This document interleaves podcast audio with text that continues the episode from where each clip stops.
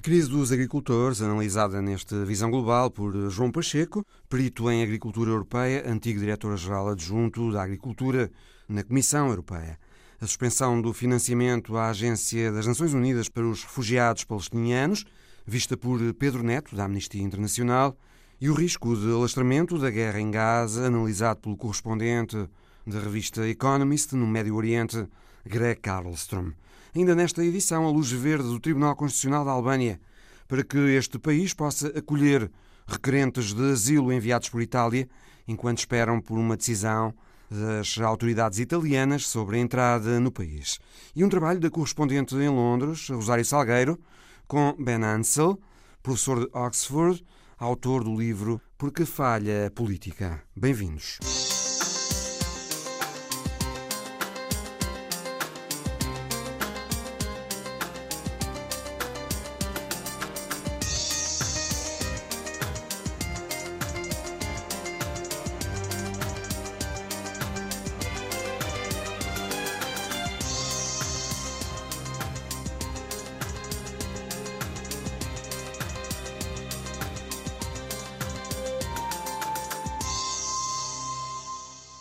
Os agricultores estão a revoltar-se pela Europa fora, centenas, especialmente em França e na Bélgica. Pegaram nos tratores, avançaram para as cidades. Paris, Lyon, Bruxelas percorreram centenas de quilómetros, cortaram autoestradas, bloquearam acessos a portos de contentores em Bruges ou Antuérpia. Uma centena de bloqueios em França, pneus queimados, edifícios públicos vandalizados. A polícia francesa prendeu 80 pessoas num protesto no mercado. Manifestações que se espalham pela Europa, na Holanda, na Alemanha, Itália, em Espanha e também em Portugal. Convidamos para analisar esta crise com os agricultores europeus João Pacheco, antigo diretor-geral adjunto da Agricultura da Comissão Europeia e membro da Farm Europe, um grupo de reflexão sobre economias rurais da União Europeia, sediado em Bruxelas. Boa tarde. Os agricultores queixam-se que recebem pouco, são sufocados por taxas e impostos e ainda têm de enfrentar as regras ambientais e a concorrência desleal dos produtos baratos que chegam de fora da União Europeia. Têm razão os agricultores uh, disto que se queixam? Boa tarde. Acho que sim que têm. Têm razão porque os subsídios da PAC têm diminuído muito desde 2003 até 2023. O subsídio real diminuiu de 40% por causa da inflação. Não foi porque o número tivesse baixado, foi que não foi ajustado para a inflação. O antigo As ministro regras... da Agricultura, Capolas Santos, dizia esta semana, aqui na Antena 1, que a última reforma da política agrícola comum não ajudou os agricultores. A última reforma da PAC foi um bocado a continuidade da reforma anterior. O que houve foi uma continuação da erosão do valor dos subsídios, porque a inflação subiu, por um lado, e por outro lado, houve um acentuar, um agravar de todas as normas ambientais sem uma compensação adicional aos agricultores. Creio que mais de metade dos produtores agrícolas eh, europeus não vive sem subsídios. É verdade. É verdade. Mais de 50% dos agricultores na Europa, sem estes subsídios, estariam no vermelho e, portanto, teriam que fechar as suas operações. Isso é dramático, sabe? Porque a agricultura é diferente de muitas outras uh, atividades. Quando um agricultor fecha, fica sem nada, fica sem a casa, fica sem a terra. Por isso, a revolta deles. Os agricultores, entretanto, eh, João Pacheco, conseguiram algumas concessões. O governo francês abdicou dos planos eh, de reduzir gradualmente os subsídios ao gasóleo agrícola. Em Portugal, o imposto sobre o gasóleo agrícola também vai baixar para o mínimo permitido por Bruxelas. Portugal eh, vai pedir também a Bruxelas para reverter os cortes previstos para os agricultores no âmbito do plano estratégico da PAC. Em França também foram anunciados 230 milhões de euros de ajuda adicional do Estado aos produtores de vinho.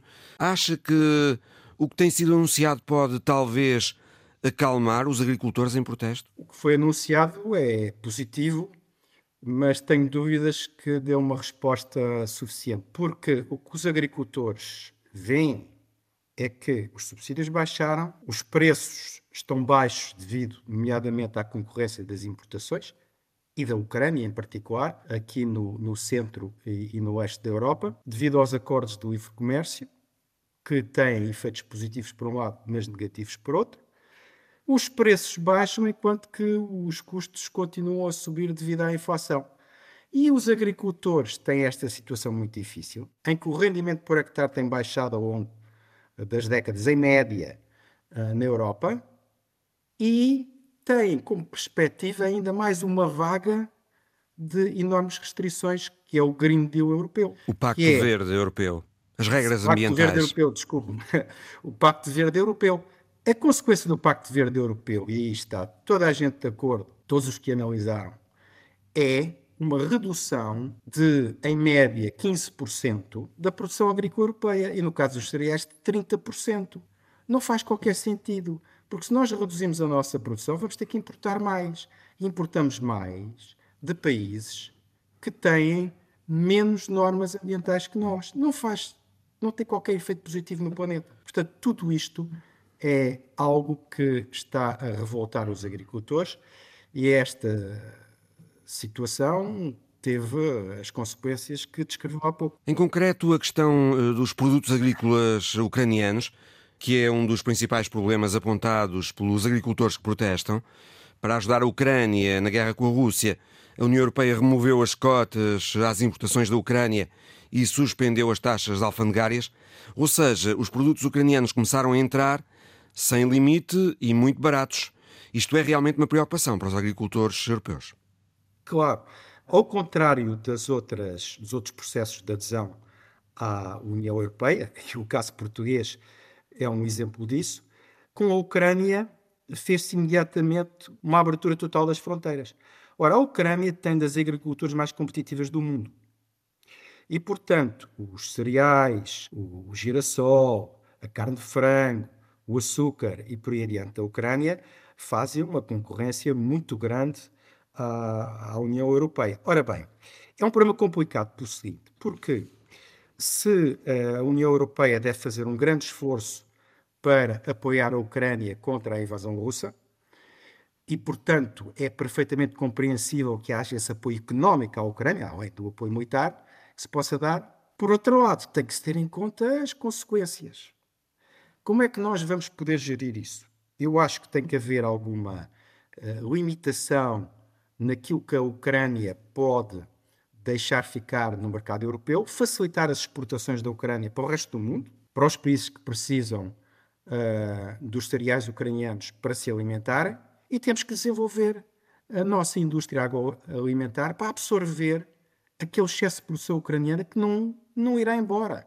A produção ucraniana só vai crescer com os auxílios europeus. João Pacheco referiu-se às importações de açúcar da Ucrânia para a União Europeia. Elas aumentaram mil por cento em 2023.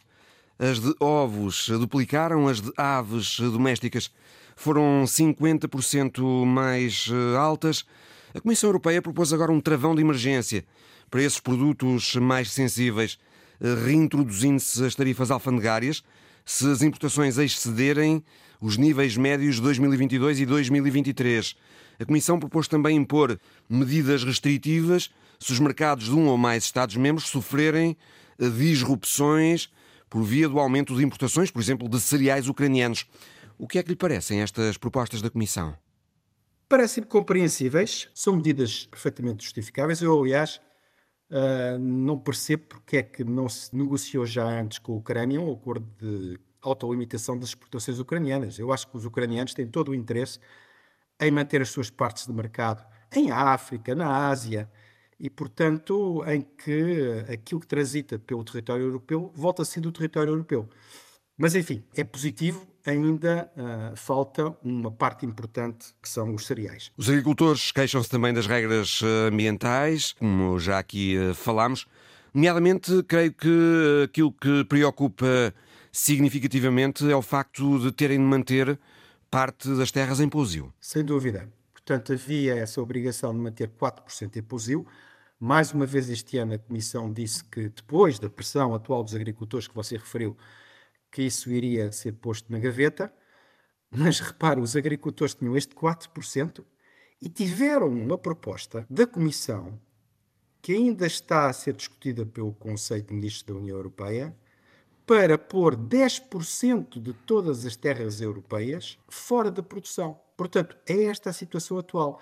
Parece que há, parece não, há um privilegiar absoluto de questões ambientais, sem ter em conta que a nível mundial isto não vai ter efeito nenhum, em detrimento da produção agrícola. Creio que a isenção uh, dos eh, pousios para os agricultores europeus uh, dar-se-á caso eles aceitem cultivar plantas que fixem o nitrogênio, não é? Uh, eu espero que não. Eu espero que não, porque isso é mais restritivo ainda, porque isso só podem plantar leguminosas. É melhor que nada, mas o problema é que esse tipo de produções é extremamente flutuante em termos de rendimentos e o que podem trazer para os agricultores é limitado e não podem ser feitas sistematicamente em todas as terras. Portanto, está a haver sempre limitações. Os agricultores também estão preocupados com a possibilidade de um acordo comercial da União Europeia com o Mercosul, que a Comissão mantém como meta, apesar da oposição da França. Têm razão para estar preocupados com isso também? Olha, uh, os acordos comerciais, como eu disse há pouco, tem uma parte positiva e uma parte uh, problemática, mais negativa. A parte positiva é que para se evoluir é sempre preciso ter concorrência. Mas a concorrência deve ser leal. O que os agricultores se queixam é que a concorrência não é leal. Ora bem, não são todos, porque há agricultores, por exemplo, os viticultores, que têm muito a ganhar com a abertura ao Mercosul. Ou os produtores de azeite. Ou os produtores de produtos uh, de maior valor, queijos e por aí adiante. Mas os produtores de carne bovina, os produtores de carne de frango, os produtores de carne de porco têm a perder. E eles queixam-se, e aí têm razão, que não há uma concorrência leal, porque enquanto que eu conheço bem o Brasil, eu fui embaixador da União Europeia no Brasil durante cinco anos.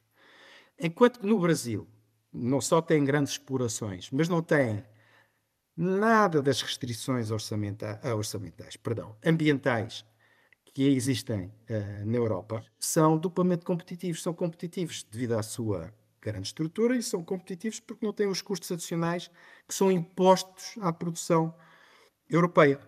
E os agricultores europeus dizem, e têm um bocado de razão, não estamos a concorrer lealmente, porque a nós impõem-nos restrições e custos que os outros não têm. E de um ponto de vista eh, político-partidário, João Pacheco, isto é um movimento que acontece quando estamos a cinco meses das eleições europeias. As sondagens vão indicando que a extrema-direita europeia pode ter eh, ganhos nessas eleições. Os agricultores europeus são normalmente associados precisamente a esses eh, partidos. Isto é mais gás, digamos, para essa ascensão da extrema-direita na Europa? Eu, francamente, não, não tenho essa visão. Os agricultores no, no centro eh, da Europa têm tendência a votar mais uh, centro-direita e direita. É um facto.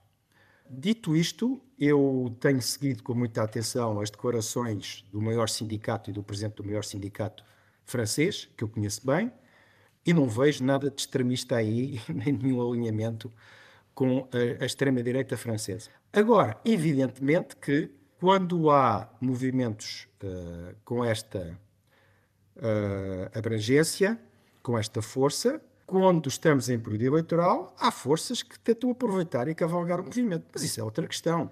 Este movimento não é um movimento de extrema-direita, de maneira nenhuma. Este é um movimento para salvaguardar a vida dos agricultores e uh, manter a soberania alimentar na Europa. Não tem nada a ver com a extrema-direita. Essa soberania alimentar da Europa está ameaçada, de facto? Essa soberania alimentar da Europa, se se levasse o Green Deal como a Comissão Europeia tinha proposto, estava ameaçada. Menos 15% de produção, menos 30% nos cereais. Estava ameaçada, com certeza. João Pacheco, antigo diretor-geral adjunto da Agricultura da Comissão Europeia, membro da Farm Europe, um grupo de reflexão sobre economias rurais da União, sediado em Bruxelas. Entretanto, houve o Conselho Europeu em que foi aprovado mais um apoio da União à Ucrânia, de 50 mil milhões de euros. Um Conselho em que a crise na agricultura também foi abordada, embora não constasse da agenda do Conselho. Nada se decidiu em relação à crise agrícola. Ficou, no entanto, no final a garantia da Presidente da Comissão Europeia, Ursula von der Leyen, de que a União quer reduzir o fardo administrativo sobre os agricultores e que vai ser instaurado um controlo das importações de cereais ucranianos. O país mais atingido pelos protestos dos agricultores, a França, pediu uma força europeia de controlo sanitário e agrícola, pediu que a Comissão simplifique a vida dos agricultores ainda durante este mês de fevereiro e para acalmar os ânimos dos produtores agrícolas, Paris anunciou mais um apoio ao setor no valor de 150 milhões de euros. Mais de uma dezena de países suspenderam os financiamentos à Agência das Nações Unidas que presta assistência aos refugiados da Palestina. Fizeram depois de serem conhecidas alegações de que elementos da agência terão participado no ataque do Hamas a Israel no dia 7 de outubro. E a diretora de comunicação da agência, Juliette Tomá, veio no final da semana dizer que se os financiamentos continuarem suspensos, toda a atividade da organização em todo o Médio Oriente, não só em Gaza, terá de parar acrescentando ainda mais sofrimento à já muito martirizada população palestiniana. A jornalista Cláudia Godinho conversou sobre esta situação com o diretor executivo da Amnistia Internacional em Portugal, Pedro Neto. Israel acusou 12 funcionários da Agência das Nações Unidas para os Refugiados Palestinianos de estarem envolvidos no ataque do Hamas de 7 de outubro. As Nações Unidas anunciaram uma investigação ao caso e afastaram os funcionários que alegadamente estão envolvidos. Como resposta, vários países acabaram por retirar o apoio a esta agência. O primeiro país a tomar esta decisão foi os Estados Unidos da América. Seguiram-se Canadá, Austrália, Reino Unido, Alemanha, Itália, Países Baixos, Suíça, Finlândia, Japão, entre outros. São mais de uma dezena. Para Pedro Neto, diretor executivo da Amnistia Internacional Portugal, os países deviam aguardar pelo resultado da investigação antes de tomar uma medida. Estamos a agir perante denúncias que ainda carecem de investigação. Uh, neste caso, particularizo, por exemplo, a França e a Suíça, que não suspenderam ainda o seu, o seu financiamento porque estão à espera uh, de resultados de uma investigação das Nações Unidas sobre o que é que aconteceu de facto e, mediante essa investigação, vão então tomar decisões. Isto porque aquilo que o governo de Israel denuncia ou aquilo que o Hamas e os outros grupos armados, por outro lado, denunciam, tem que ser investigado. Porque o que eles dizem uh, pode entrar muitas vezes numa lógica de propaganda, de um, angariar apoiantes, ora para um lado, ora para o outro. E é isto que o mundo tem que estar atento e não deixar que aconteça.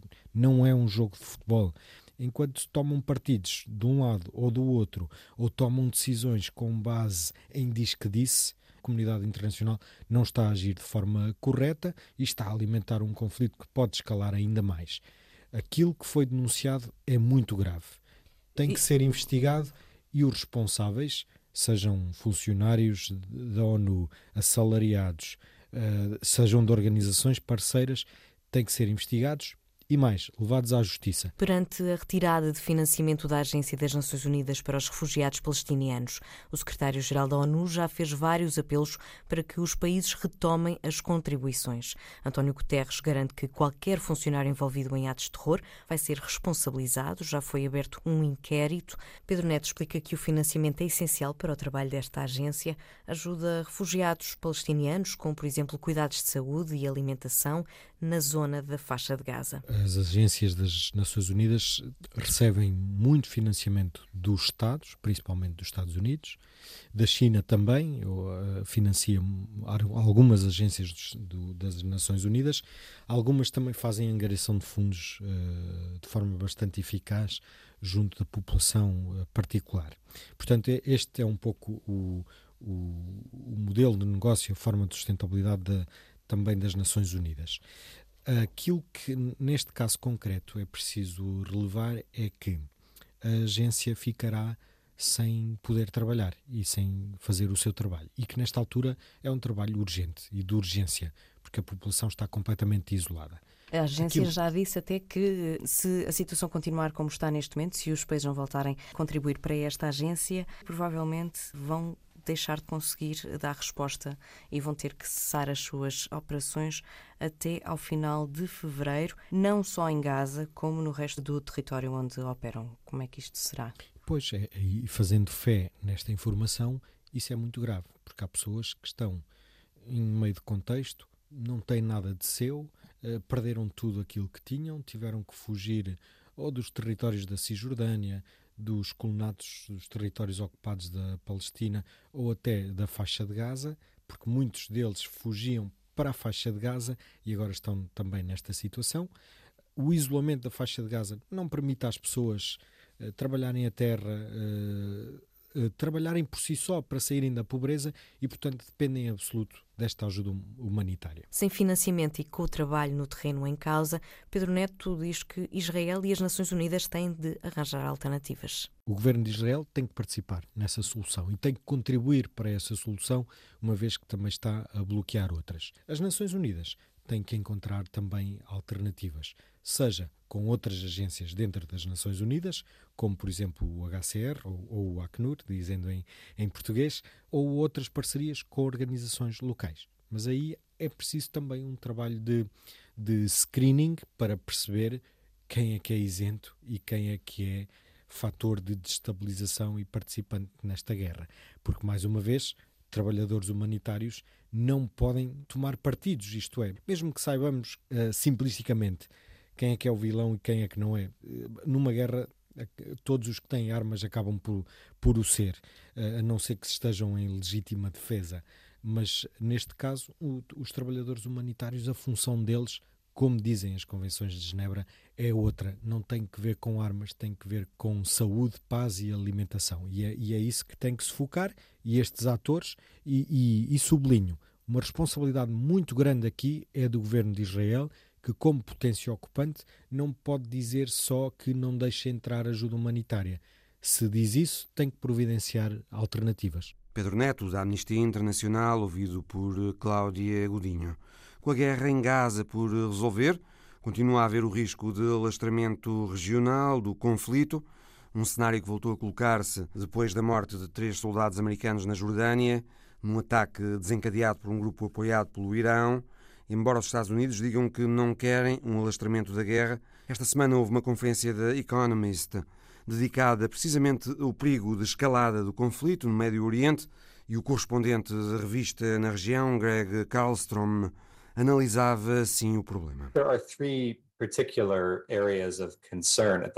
Há três preocupações principais neste momento. A mais óbvia é na fronteira israelo-libanesa, onde tem havido bombardeamentos uh, quase diários desde outubro. O Hezbollah xiita tem sido responsável pela maioria desses ataques e deixou claro que não quer que o conflito escale para além do ponto limitado em que está agora. Mas há muita gente na elite política e de segurança, e mesmo entre as pessoas comuns em Israel, que defende uma guerra maior no norte de Israel, na fronteira com o Líbano em parte porque quase uma centena de israelitas tiveram de deixar essas zonas do norte de Israel e não se sabe quando vão poder ou se vão querer voltar. Esse é um ponto quente.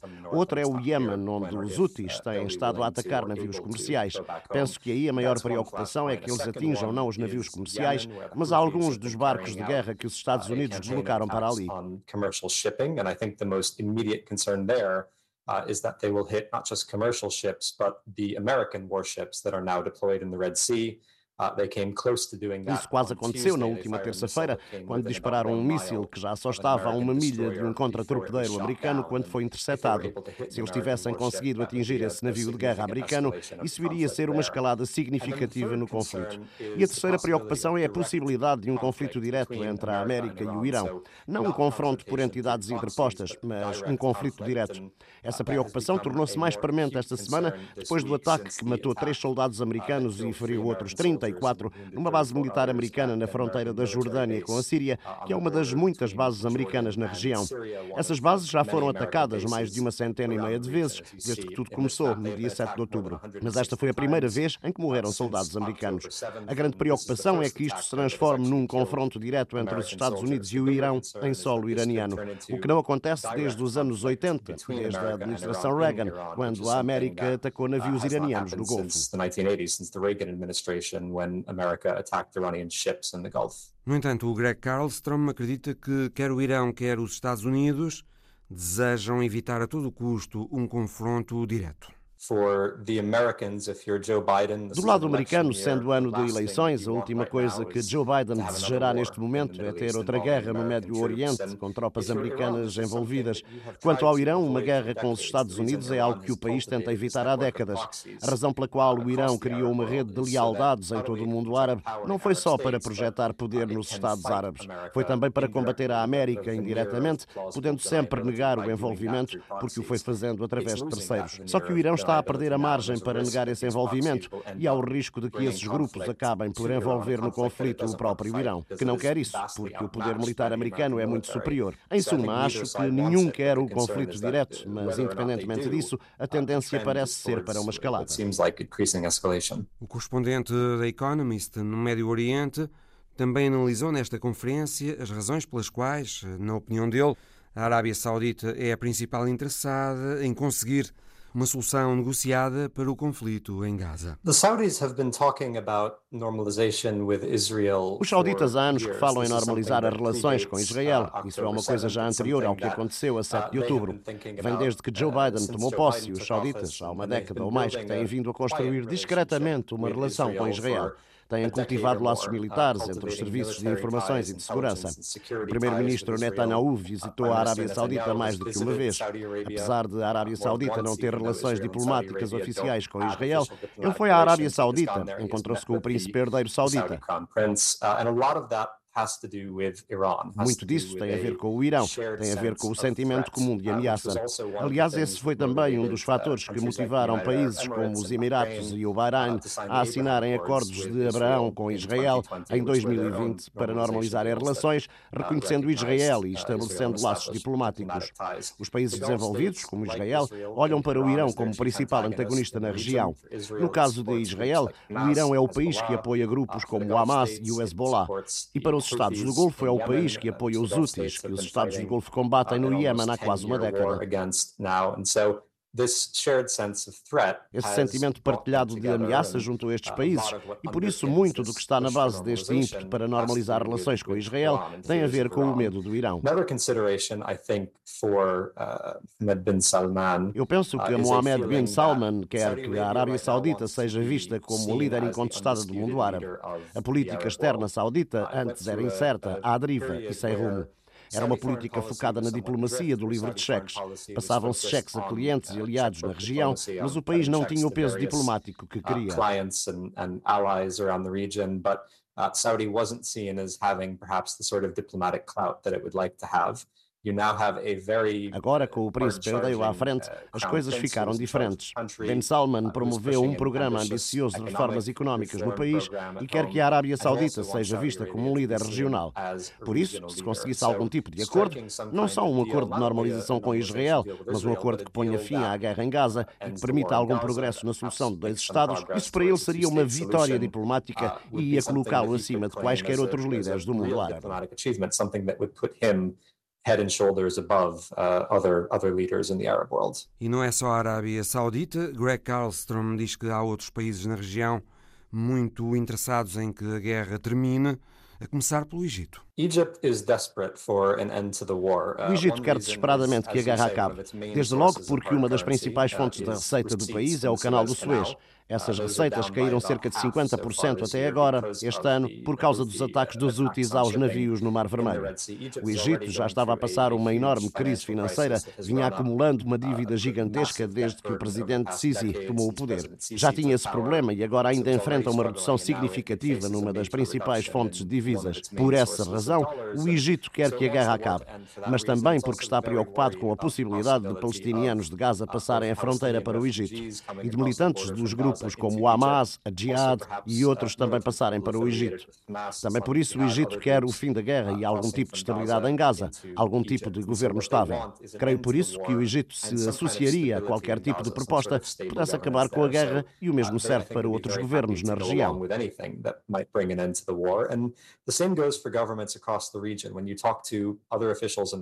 Quando falamos com outros dirigentes no Golfo, especialmente nos Emirados e no Bahrein, eles mostram-se preocupados com as consequências da guerra em termos de extremismo em toda a região. Eles dizem que há anos que trabalham para fomentar a moderação e receiam que os últimos quatro meses possam levar a um passo atrás nesse esforço, encorajando o extremismo em toda a região. Portanto, também eles querem desesperadamente o fim da guerra. Os governos da Jordânia e do Líbano também têm sido gravemente afetados pelo que se está a passar, com o conflito a entornar para dentro do Líbano e todos os efeitos económicos negativos. Creio que toda a gente no Médio Oriente, com exceção possivelmente do Irão e dos seus aliados, quer o fim da guerra e apoiará um acordo que possa levar a isso. Greg Carlstrom, correspondente da revista Economist no Médio Oriente. Ao contrário do que aconteceu no Reino Unido, em que o Tribunal vetou o envio de requerentes de asilo para o Ruanda, na Albânia, o Tribunal Constitucional permitiu um acordo controverso com a Itália para construir nesse país dos Balcãs centros de acolhimento para quem pede asilo a Itália, Rita Fernandes. São dois centros de acolhimento, explica Giorgia Meloni, a primeira-ministra da Itália. Centros que vão receber, numa primeira fase, cerca de 3 mil migrantes. Queste strutture potranno accogliere inizialmente fino a 3.000 persone. Pessoas com pedidos de entrada em Itália e que vão ficar nos centros durante o tempo que for preciso para analisar os processos. Que rimarranno in questi centri ovviamente il tempo necessario a poter velocemente espletare le procedure per la trattazione delle domande di asilo. Havendo sempre, explica Meloni, a possibilidade de os migrantes receberem ordens para voltar aos países de origem. Ed eventualmente, ovviamente ai fini del rimpatrio, Itália e Albânia, país na Península dos Balcãs, são separados essencialmente pelo Mar Adriático. É precisamente para travar a chegada de migrantes pelo mar que Itália quer construir os centros de asilo. Pagos por Itália, com funcionários italianos, querem avaliar os quase 40 mil migrantes que chegam à Itália por mar todos os anos. A oposição ao governo na Albânia ainda tentou travar o acordo com duas petições que pediam atenção à garantia dos direitos e liberdades dos migrantes. O Tribunal Constitucional albanês não vê problema. Diz que o acordo não restringe os direitos já consagrados pela lei da Albânia. A Justiça rejeita também as críticas dos que estão preocupados com a soberania da Albânia. Com os centros, dizem os tribunais, Itália não estabelece fronteiras territoriais dentro da Albânia. O plano entre Albânia e Itália quer abrir os centros na primavera deste ano. Para os abrigos não vão mulheres nem crianças. Essas vão ser transportadas diretamente para a Itália, mas o Alto Comissário das Nações Unidas para os Direitos Humanos continua preocupado com as condições de vida dos migrantes enquanto estiverem nos centros e possíveis detenções arbitrárias. A Albânia como antecâmara para quem quer entrar em Itália, um acordo existente entre Roma e Tirana, que recebeu agora a luz verde do Tribunal Constitucional albanês. Por que falha a política? As armadilhas que colocam em risco a democracia. É um novo livro de Ben Ansel, professor de instituições democráticas comparadas na Universidade de Oxford, a correspondente da Antena 1 no Reino Unido. Rosário Salgueiro falou em Londres com Ben Ansel sobre este seu novo livro, publicado em Portugal pela Porto Editora. Quase metade da população mundial vai a votos este ano. É a democracia a funcionar em 76 países. Em todos eles existem mais ou menos, mas existem desafios a superar. É essa a convicção de Ben Ansel, professor na Universidade de Oxford. No seu último livro, propõe-se então responder à questão porque falha a política. Porque o nosso interesse individual, não só dos políticos, mas também dos eleitores, no fundo dos seres humanos, empurra-nos para não resolvermos os objetivos coletivos. E a política falha mais ainda quando fingimos que ela não existe. Nesta conversa para o Visão Global e com mais meia dúzia de jornalistas internacionais a residir no Reino Unido, um dos maiores especialistas nos dilemas que as democracias modernas enfrentam, fala do papel fundamental dos eleitores, daqueles que exercem o ato por excelência da democracia. Os nossos avanços e recuos resultam da nossa procura constante por líderes que fazem promessas e que usam sempre o sou eu que mando. querendo dizer eles que, se não tiverem em conta os outros políticos, a política não será tão confusa e não será tão corrupta, e os eleitores irão ter finalmente o que desejam. O argumento que apresento no livro é que isso é falso, é uma miragem. Quando um político fala na vontade do povo, devemos torcer o nariz ou fechar os ouvidos. Richie Sunak fê-lo há dias, quando falou da lei do envio de migrantes para o Ruanda. Sabemos que essa não é a vontade da maioria dos britânicos. A analogia que uso no livro é de um tubo de pasta de dentes. Esprememos e a política sai até um determinado ponto do tubo, mas há sempre um resto que foge para um outro lugar. Podemos tentar livrar-nos da política até um certo ponto das nossas decisões, mas não podemos livrar-nos do facto de que, até certo ponto, discordamos em muitos assuntos assuntos e sobre muitos objetivos. E a política tem a ver com resolver isso. Na procura de respostas à pergunta por que falha a política, eu quis saber como Ben Ansel explica o ressurgimento dos partidos de extrema-direita um pouco por toda a Europa. Os eleitores ter-se-ão esquecido das experiências e do surgimento do nazismo no século passado? A democracia não nos garante a não existência de partidos de extrema-direita. Os partidos da extrema-direita têm tendência a fazer melhor quando os partidos do centro-direita copiam o que eles fazem. Porque não optar antes pelos verdadeiros? Porque votar nos imitadores? E deste modo, o centro-direita fica limitado na sua existência. Na continuação da resposta, Ben Ansel vislumbra onde está a cura para a extrema-direita. A cura para a extrema-direita são as pessoas. Vejam os protestos na Alemanha contra a extrema-direita. Foram eficientes. Eles acabaram por perder as eleições na Turíngia, ao contrário do que muitos pensavam. Olhem para a Polónia, que é um outro bom exemplo. Quando se fala de idas às urnas, num mundo polarizado, os políticos lutam pelo mesmo eleitorado. As coligações partidárias após os votos dominam dias de campanha. Ben Ansel tem pronta uma reflexão. Faz-nos pensar em qual é a validade dos programas pré-eleitorais. Mas não há aqui uma fraude eleitoral. Acontece que, infelizmente, por vezes, quem tem a maioria dos votos e dos lugares não tem o suficiente para governar e tem de encontrar partidos para uma coligação. and you don't get to be the party in charge. But I guess o especialista em estudos políticos dá exemplos de como os partidos pequenos impulsionam, nos arranjos pós-eleitorais, a ação dos partidos com maior número de votos. Chamamos a isso uma coligação mínima vencedora. Veja Israel. Não é que Netanyahu esteja muito infeliz com o que está a fazer em Gaza, mas ele tem sido impulsionado pelos partidos de quem depende a coligação. O combate à pobreza é sempre tema de campanha, mas por que é que a democracia não tem sido suficiente para a combater? Democracy doesn't guarantee a democracia não garante as coisas para os mais pobres. A democracia orienta-se para o eleitor típico, que não é pobre. Não há maneira de a democracia estabelecer objetivos para essa franja de 10% dos votantes, a não ser que eles possam decidir uma eleição, o que raramente acontece. Esse é um problema de qualquer democracia. Ben Ansel admite também que o eleitor tipo é pouco solidário com estes votantes mais pobres. Temos de ser realistas sobre isso e precisamos que os políticos convençam os eleitores tipo a serem mais solidários. Um dos exemplos de ausência de solidariedade transporta-nos do Reino Unido para os Estados Unidos. Acredito que o americano médio não apoia a ideia do acesso universal à saúde. Do programa Obamacare, saltamos para a já agressiva pré-campanha para as presidenciais americanas.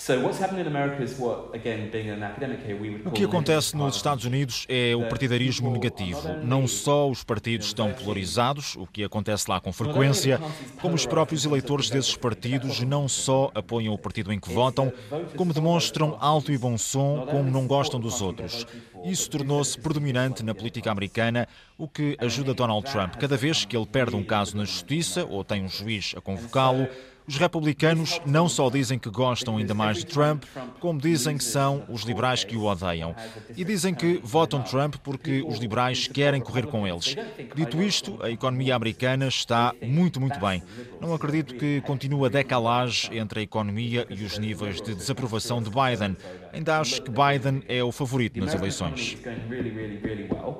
And I don't think there can be a permanent disconnect between how well that economy is growing and Joe Biden's approval ratings.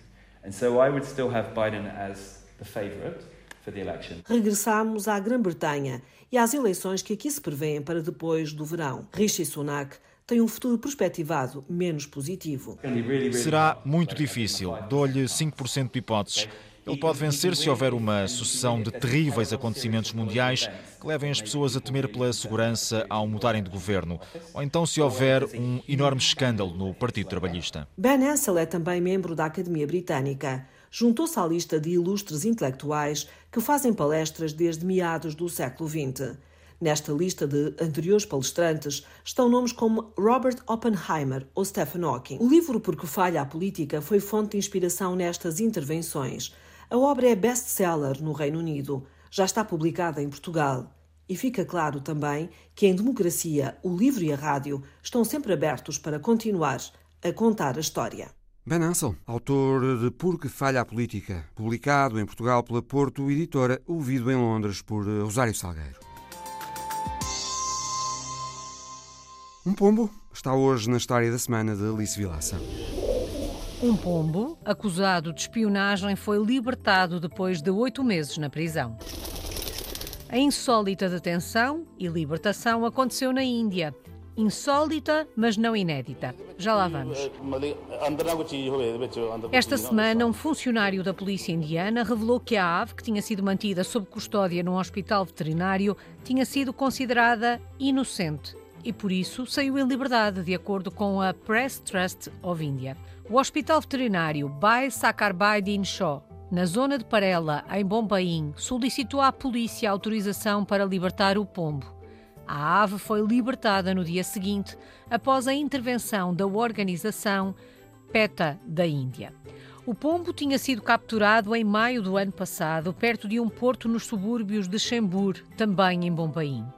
E foi acusado de espionagem para a China, o animal tinha dois anéis nas patas, com palavras escritas com o que se assemelhava a caracteres chineses. Afinal, o pombo não era um espião chinês, mas sim uma ave de corrida em águas abertas que tinha escapado de Taiwan em direção à Índia. Conseguiu apurar a investigação oito meses depois. Insólito, mas não inédito. Este não é o primeiro pombo a ser acusado de espionagem na Índia. O mesmo aconteceu em 2020, com um pombo pintado de cor-de-rosa, que na altura foi acusado de ser um espião paquistanês. No entanto, a ave pertencia a um pescador. Visão Global volta para a semana. Até lá.